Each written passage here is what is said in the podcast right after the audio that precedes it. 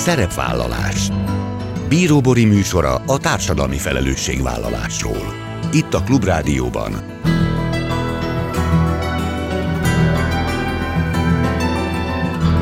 Szerepvállalás Jó napot kívánok! Bíró Bori köszönti Önöket! Adásainkban hétről hétre példákat hozunk arra, hogy egy-egy cég vagy intézmény, netán magánszemély, milyen formában, milyen eszközökkel járul hozzá anyagi gondok, társadalmi problémák orvoslásához, az életminőség javításához, a fenntartható fejlődéshez. Így módon is kifejezve, hogy felelősséget érez azért a környezetért, amelyben él és dolgozik. Az eltérő fejlődésű gyerekek esetében kiemelkedően fontos a család támogató ereje. A BHRG alapítvány kampányában a családban rejlő potenciális erőkre hívta fel a figyelmet. A gyerekek fejlesztésében még tudatosabban kell figyelni a kötődés erősítésére, a valódi érzelmi kapcsolódás, a feltétlen elfogadás, a biztonság és a bizalom erősítésére. A család érzelmi védővének támogatói erejére még inkább szükség van, ami a fejlesztések elengedhetetlen lánceme és alapvetése. A kampányról az alapítvány szakmai vezetőjét, az eltérő fejlődésű gyermekek nagykövetét, Madács Anitát kérdezem. Az egészségügyben dolgozók túlterheltsége, a gyerekek egészségtudatossága, vagy az anyává válás folyamata. Csak néhány téma, amelyel a negyedik alkalommal meghirdetett Richter Anna díj döntőjébe került pályaművek foglalkoznak. Az oktatást, egészségügyet és gyógyszerészetet fejleszteni, jobbítani vágyó lelkes csapatok most négy kategóriában méretnek meg egymással, és a zsűri mellett egy külön díjról a nagy közönség dönthet. Hámolnár Anikó projekt koordinátora vad be a részletekbe. Ezek a mai témáink, tartsanak velünk! Szeretettel köszöntöm mai első beszélgető társamat, Madács Anitát, a BHRG Alapítvány szakmai vezetőjét, az eltérő fejlődésű gyermekek nagykövetét. Jó napot kívánok! Jó napot kívánok, szeretettel köszöntöm Önt és a kedves hallgatókat is.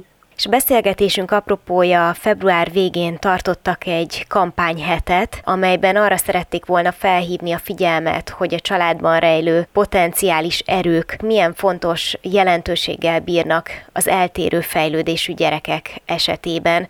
Azt lehet mondani, hogy a családban rejlő erő az teljesen függetlenül mindenféle körülménytől, de talán minden gyerek életében rettenetesen fontos, de nyilván önök látják az alapítvány működésén keresztül, hogy amikor eltérő fejlődésű gyerekekről beszélünk, ez kiemelkedően fontos, és talán oda visszahat. Tehát ugyanúgy fontos a gyerekeknek, és ugyanúgy fontos az őket nevelő szülőknek, hiszen ezekben a családokban talán még több türelemre és odafigyelésre van szükség. Köszönöm szépen a felvetést. Valóban egy eltérő fejlődési kisgyermeket nevelő családnak amolyan speciális helyzete van, ez nem jelenti azt, hogy rosszabb vagy jobb, más, ők másképpen tudhatják megélni a, a hétköznapokat. Ugye amikor egy várandóság előáll, nagyon örülnek a ott levő kis apróságnak, akkor a szülők is valahogy elővételezik azt, hogy milyen is lesz, amikor ő majd megszületik, amikor cseperedik, és hogy milyen nagyszerű közös élményeik lesznek együtt, és hogy tulajdonképpen mindeközben minden rendben lesz. És hogyha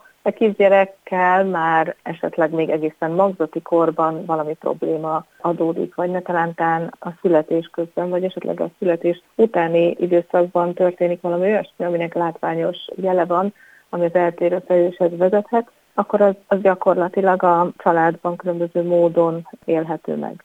Az is lehet, hogy még a kezdetekben nem tudtak semmi olyan történésről, ami mégis a későbbiekben egy megváltozott fejlődést fog jelenteni, mire is gondolunk. Lehet, hogy nem fog úgymond idejében, ahogy a nagykönyvben meg van írva, elkezdeni esetleg fejet emelni, vagy kúszni, vagy mászni, vagy esetleg később a beszéd fejlődése késik, vagy máshogy reagál a környezetére. Ugye ezek mind-mind olyan klasszikus esetek, amik körbevesznek bennünket, hogyha ha barátokkal beszélgetünk, hogyha ha egy kicsit rádiót hallgatunk, vagy kicsit körülnézünk, akár csak a, egy játszótéri szituációban. Tehát ezek a, az események, helyzetek előfordulhatnak. Szembesülni kell ezzel a helyzettel, amennyiben ugye ez egy olyan jellegű probléma, ami segítséget igényelhet. Tudomásul kell venni, hogy valamit másképp működik. Lehet, hogy még nem is látja át a szülő, de érzi, hogy talán szakemberhez kellene fordulnia. Nagyon-nagyon bíztatok mindenkit, akinek ilyen érzése van, hogy igenis menjen, induljon el. Kérdezze meg a védőnőjét, kérdezze meg a gyermekorvosát, hogy ők hogy látják, mondja meg, ossza meg az aggodalmait, mert hogy tudnak segíteni nagyon fontos, hogy idejében ezekre a kérdésekre válasz kerüljön, hogy egy szűrővizsgálattal, vagy adott esetben egy komolyabb vizsgálattal kideríthető legyen az, hogy valóban van eltérés, vagy sem. Korábban már beszélgettünk, és azt hiszem felmerült akkor is, de talán ezt érdemes kiemelni, hogy ez azért egy nagyon érzékeny téma, mert hogy ugye sok esetben nem lehet azt feltétlenül tudni, főleg egy szülő nem ismerheti fel, hogy mondjuk csak egy késői érésről van szó, vagy valódi problémát jelez az eltérés. Tehát az, hogy a, a szülők a megfelelő szakemberhez tudjanak fordulni, az, hogy ne feltétlenül az határozza meg a szülők aggodalmát, hogy a körülötte lévők mit mondanak, hanem hogy valóban olyan közösségbe tudjanak kerülni, valóban olyan támogatást kapjanak, ami valódi segítséget jelent számukra. Így van, ezért fontos, hogy először azokat a, a szakembereket kérdezzék meg, aki például a védőnő, akivel rendszeresen tudnak találkozni, vagy a gyermekorvos, aki elérhető valamilyen formában. Tehát, hogy ne a, a szomszéd asszonyjal találjanak választ a szülői kérdésre, hanem hogy tényleg olyas valaki tudjon nekik választ adni, illetve tudjon beszélgetni a felmerülő kérdések kapcsán, aki valóban megnyugtató választ tud adni, akár azért, mert kicsit túlzó az aggodalom, akár azért, mert hogy valósnak tűnik, és segíti a folyamatot, segíti a családot elindulni abba az irányba olyan szakember felé, aki meg tudja adni a választ. A kampány ideje alatt többféle eszközt is használtak, online konzultációkra volt lehetőség, szakmai filmeket vetítettek. Nagyon sok olyan szakembert hívtak, akikre érdemes odafigyelni, hogyha róluk egy-egy mondatot, illetve azokból az előadásokból egy-egy üzenetet elhozna, azt megköszönöm. Itt volt például dr. Máté Gábor családorvos, aki arról beszélt, hogy hogyan veszik át a kortársak a szülők szerepét a gyerekek életében. Ez nem egy természetes folyamat? Hol rejtőzhet ebben a probléma? A probléma leginkább a túlzottan átveszik a szülők szerepét helyzetből adódhat, amikor a kortárs gyerekek lesznek azok a referencia személyek, akikhez igazából kötődnek, és így nem a felnőttől érkező választ, vagy megközelítést, vagy életszemléletet próbálják átvenni, és, és tulajdonképpen az origónak tekinteni, hanem a kortárs gyerekektől származót, akiknek teljesen egyébként normál módon nincsenek megfelelő mértékű és minőségű élettapasztalatai, ugye amit a szüleiktől megkaphatnának. Más lesz a kötődés, ami nyilván tudjuk, hogy egy tinikorú kisgyermeknél nagyon fontos, hogy a függetlenségét előbb-utóbb majd megélje.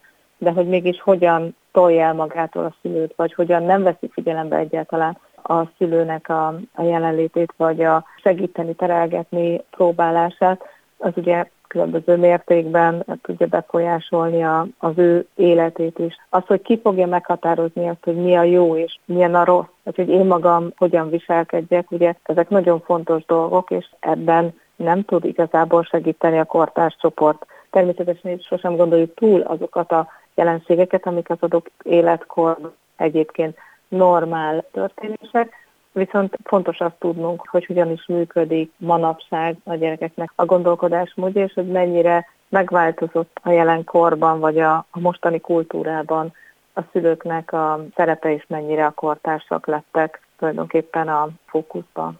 Aztán beszélgettek az orvosi és a pszichológiai megközelítés egyidejű fontosságáról. Schneider Júlia gyermekgyógyász és Szabó Irén pszichológus voltak a vendégeik. Talán a 21. században már kevésbé szorul az magyarázatra, hogy milyen sokszor fordul az elő, hogy bizonyos testi tünetek mögött lelki folyamatok húzódnak a háttérben, de ezek szerint úgy látják, úgy tapasztalják, hogy erről sem lehet eleget beszélni. Így ezt az előadást is nagyon értékesnek tartom, pont azért, mert a különböző szakmáknak az álláspontjait lehetett látni, és remekül együtt dolgoztak a beszélgetésben, hogy úgy mondjam, a gyermekgyógyász szemlélet, illetve a pszichológus szemlélet nagyon-nagyon jó stílusban és nagyon nagy szeretettet árasztva tudtak ők egymással beszélgetni. Én azt gondolom, hogy aki ezt az előadást megnézte, az az úgy együtt érezhetett, együtt mozoghatott, idézőjelben persze, a doktornővel, illetve a pszichológus nővel, annyira érezni lehetett, hogy hogyan inspirálják szakmájukban egymást annak érdekében, hogy a családoknak segíteni tudjanak. hogy azt tegyék tapinthatóvá, hogy ténylegesen a testi tünetek mögött milyen lelki folyamatok lehetnek, és mekkora óriási szerepe van a gyógyulásban, a családok gyógyulásában, a gyerekek szünetváltásában annak, hogy ezeket komolyan veszik. Talán az egyik legfontosabb, vagy mondjuk az alapítványukhoz igazán közel álló téma a korai életszakaszban megfigyelhető eltérő fejlődések, és erről Cejzel Barbara gyógypedagógus mesélt. Aki ismeri az ő munkáját, az tudja, hogy milyen sokszor és milyen sok platformon próbál arról beszélni, hogy milyen jelentősen befolyásolhatják a különböző korai fejlődési eltérések a gyerekek, illetve aztán a felnőttek életét.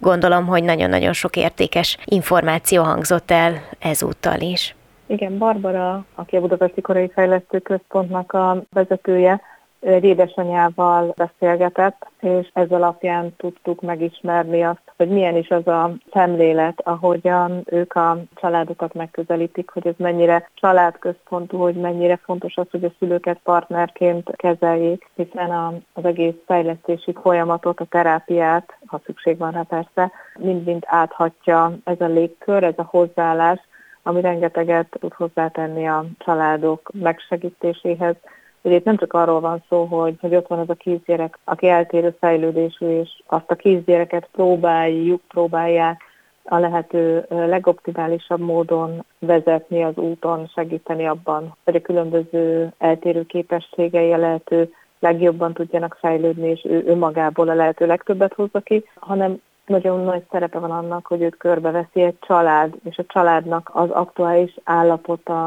a szülőknek a lelki állapota, a szülőknek az edukációja, a szülőknek a megértése abban az irányba, hogy mi zajlik egy eltérő fejlődésű kisgyerek körül, ezek mind nagyon fontos, jelentős folyamatok. Anita, sok olyan tartalom gyűlik önöknél, ami azt gondolom, hogy számos család számára lehet értékes milyen tájékozódási platformot javasol azoknak, akik a témában olvasnának, érdeklődnének? Nagy szeretettel várjuk az érdeklődőket a, a honlapunkon is, igen, tehát igyekszünk nem csak szakmai tartalmakat a rendelkezésre bocsájtani, hanem könyveket ajánlani, egyéb filmeket ajánlani, amiket megnézve, amiket elolvasva egyre közelebb és közelebb kerülhetnek a mi témánkhoz, az eltérő fejlődésű gyerekeknek a problémaköréhez, illetve egyéb honlapokat is szoktunk ajánlani, ahol szintén segítséget találhatnak a szülők az érdeklődésük szerint. Amit még fontosnak tartanék megemlíteni, hogy a filmek között volt egy szülő is, aki arról mesélt nekünk, hogy, hogy hogyan is alakult az ő családuknak a története egy autista kisgyerekkel nagyon-nagyon megható az a történet, amit a, az édesanyja elmesél abban a, a rövid filmben. Nagyon tanulságos az, ahogy a különböző életszakaszokban megjelent problémákat ő kifejti, és arra mind a, a saját maguk szülői reakcióját, mind a környezetnek a hozzáállását, segítségét, vagy esetleg visszatartó erejét is megszólaltatja, akár érintett valaki az adott problémában, vagy egyáltalán az eltérő fejlődésben, akár nem, ez csak meg tudja érinteni őt. A BHRG alapítvány kampányáról beszélgettünk, amely arra hívja fel a figyelmet, hogy milyen fontos a család támogató ereje az eltérő fejlődésű gyerekek esetében, és Madács Anitával, az alapítvány szakmai vezetőjével, az eltérő fejlődésű gyermekek nagykövetével beszélgettem. Köszönöm szépen! Nagyon köszönöm a lehetőséget, minden jót kívánok Önöknek!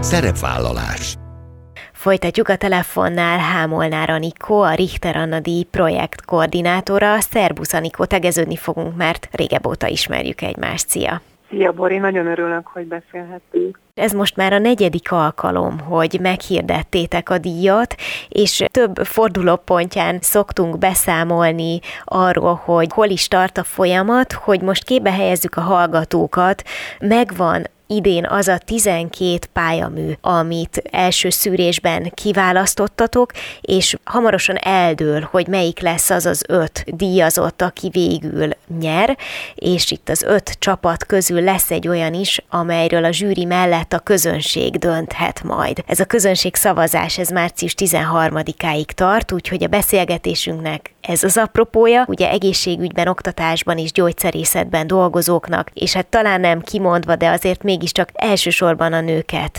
célozzátok. Ha jól sejtem, akkor idén sem volt olyan könnyű szűrni, hiszen sok-sok pályázat érkezett az idei díjra is. Igen, pontosan ahogy mondott Bori, az orvos, pedagógus, egészségügyi szakdolgozó és a gyógyszerész kategóriában hirdettük meg 2021 őszén a pályázatot, már negyedik alkalommal. Több mint száz pályázat érkezett ezúttal is, és ezekből a zsűri kiválasztotta a 12 legjobb pályaművet, amelyek bekerültek a Richter Annadi döntőjébe. Ez a 12 pályamű, ez kategóriánként három legjobb pályázatot jelent, és most tartunk a folyamat azon szakaszával, amikor a közönségszavazás is elindult, és egészen március 13-a évfélig tart. Kisfilmet is készítettek magukról, és egy rövid leírásban, fotókban mutatják be a projektjéket és saját magukat a csapatok. Minden kategóriában lesz majd egy zsűridíjas kiválasztott győztes csapat, és a 12 döntős közül pedig egy valaki a közönségdíjat fogja kapni. A közönségszavazás erre hivatott, hogy a Richter Anadi oldalán megnézhessük a projekteket, a projektterveket, és a számunkra legkedvesebb csapatra szavazzunk, és majd a legtöbb szavazatot kapó projektterv lesz a közönségdíjas.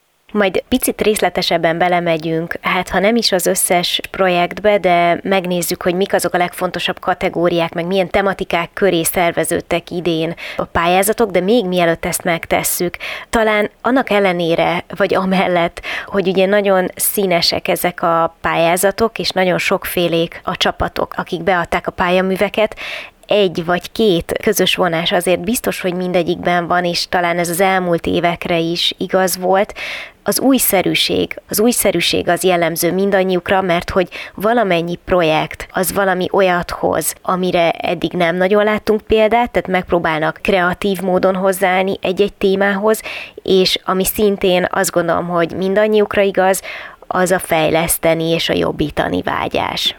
Igen, ahogy mondott Bori, a Richter Anna díj azt tűzte ki célul, hogy innovatív ötleteket valósíthasson meg, és hogy a kreativitást díjazza. Ezeken a területeken az egészségügy, az oktatás és a gyógyszerészet területén olyan szint vigyen a szakmákba, amelyek tovább lendíthetik, amelyek felpesdíthetik ezeket a szakmákat, és nem csupán egy kis kör, egy kisebb csoport jobb vagy jólétét szolgálja, hanem az egész társadalom jólétét szolgálják ezek a projektek, amelyekkel pályáztak az idei pályázók is. Ahogy mondtam, arra sajnos nincs idő, hogy mindegyiküket bemutassuk, de erre ott van a weboldal, amin mindenki tud tájékozódni és megismerni a pályázókat, viszont talán azokat a nagyobb témaköröket érdemes említenünk, mert azok jól mutatják azt, hogy mi köré szerveződnek idén a pályázatok, hogy mik azok a legkényesebb, vagy legérdekesebb, vagy legégetőbb problémák, amelyeket úgy látták a pályázók idén, hogy érdemes kibontani, és amelyekre érdemes megoldást találni. Egészen sokan foglalkoznak valami fajta edukációval, vagy ismeretterjesztéssel, legyen szó akár az oktatás, akár az egészségügy, vagy akár a gyógyszerészet területéről is.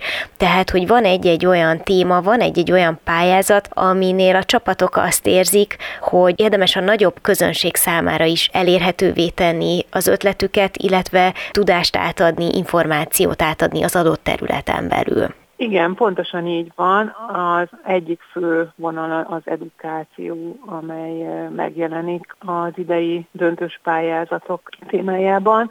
Csak hogy így kiemeljek egy-két projektet, a gyógyszerész kategóriában gyógyszervlogger kit néven adtak be egy, egy remek pályázatot a Szemelweis Egyetem dolgozói és kutatói, egy nagyon lelkes csapat, akik azt szeretnék megmutatni, hogy amikor szülővé válik az ember, akkor, akkor mennyiféle gyógyszerformával találkozhat, és nagyon sokszor előfordul bizony, hogy ott állunk a doboz felett, amelyből a gyerekünknek a gyógyszert kellene adagolni, és fogalmunk sincs, hogy hogyan is tegyük azt. Erre kitaláltak egy remek projektet, oktatók is filmeket készítenek, és éjjel-nappal, bármikor ilyen helyzetbe kerül a szülő, az interneten keresztül gyorsan végig tudja nézni, hogy mit évő legyen, hogyan is kell beadni helyesen egy gyógyszert a gyermeknek, vagy akár felnőtt részére is. A másik ilyen edukációs projekt, például az orvos kategóriában a Színe Morbó, szintén egy, egy nagyon fiatal, lelkes női csapat ötlete volt, egy egészségnevelő társas játékot terveztek, amely nem csak izgalmas és nagyon szórakoztató, de hogyha ezzel játszunk, akkor tulajdonképpen belénk ég szinte az egészséges életmódnak. Az a néhány alappillére, amihez érdemes majd életünk végéig ragaszkodnunk, és nagyon jó ötletük van erre a társasjátékra akár már középiskolások is játszhatják, és nagyon jó alkalom egy családi szórakozásra is. Majdnem ugyanolyan fontos, vagy majdnem ugyanolyan hangsúlyjal szerepelnek a pályázatok között, akár csak az edukációs, vagy különböző információ átadásra fókuszáló pályaművek, ugyanúgy azt látom, hogy egészen sok olyan van, amelyik valamilyen szempontból a közösség erejét, vagy az egymás támogatásának a fontosságát hangsúlyozza és ez sem újdonság talán olyan szempontból, hogy ha visszagondolok az előző évek pályázataira, díjazottjaira, ez is egy sok esetben egy fontos szempont volt a pályázatok kapcsán. Igen, igen. A közösség ereje az mindig hihetetlen dolgokra képes. A pedagógus kategóriában anya-e vagy címmel találhatnak majd az érdeklődők a honlapon egy pályázatot. Az anya-e vagy egy monodrámának a címe is egyben, amelyet a Más Színházban láthatnak a nézők. Tulajdonképpen erre az előadásra az anyáváválás és az, és az anyaság első egy-két évéről szóló tabu nélküli történetet lehet megnézni, és tulajdonképpen erre a színházi előadásra épül egy olyan csoportos beszélgetés, amely szakemberekkel megtámogatva és valóban a közösség erejét segítségül hívva tudja a kezdő vagy leendő szülőket abban támogatni, hogy hát tulajdonképpen elég jó szülők, tehát hogy minden egyes szülőnek, anyának és apának vannak nehézségei, csak olyan nehezen látjuk ezt meg, amikor a játszott beszélgetések zajlanak, és ez a csapat egy párbeszédet kíván elindítani 400 leendő szülővel, szakemberekkel, szülésznőgyógyász orvossal, védőnővel és dúla bevonásával, hogy a családok felkészülhessenek és vállalhassanak felelősséget gyermekeiknél, és lássák azt, hogy milyen szülőnek lenni, szülővé válni. Úgyhogy ez az egyik ilyen projekt, amit te is említettél.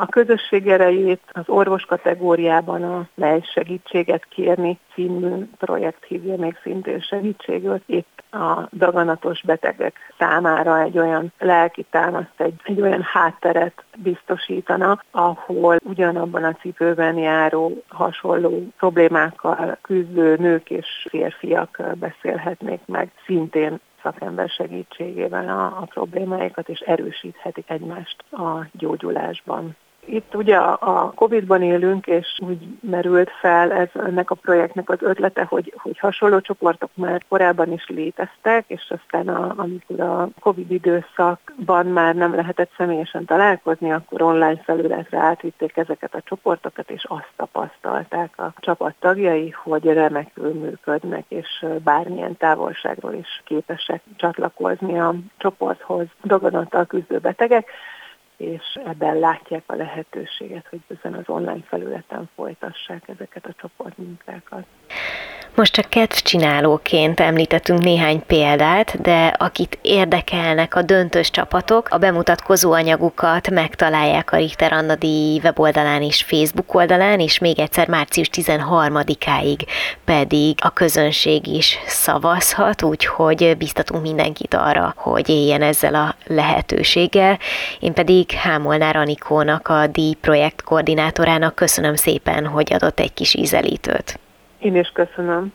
Ennyi fért a mai műsorba, legközelebb jövő héten szombaton 18 órakor jelentkezem. Ha még nem tették, kövessenek minket közösségi oldalainkon, a Facebookon, az Instagramon és a YouTube-on. Ha bármiről lemaradtak volna, az adást pénteken 14 órakor ismételjük, de a Klubrádió weboldalán is vissza tudják keresni. És most már egy jó ideje podcast formában is elérhető a szerepvállalás, keressék a Spotify, a Google és az Apple podcastek felületein, ahol bármikor meghallgatható a műsor. Köszönöm, hogy velem tartottak, további kellemes online rádiózást kívánok. Bíró Borit hallották.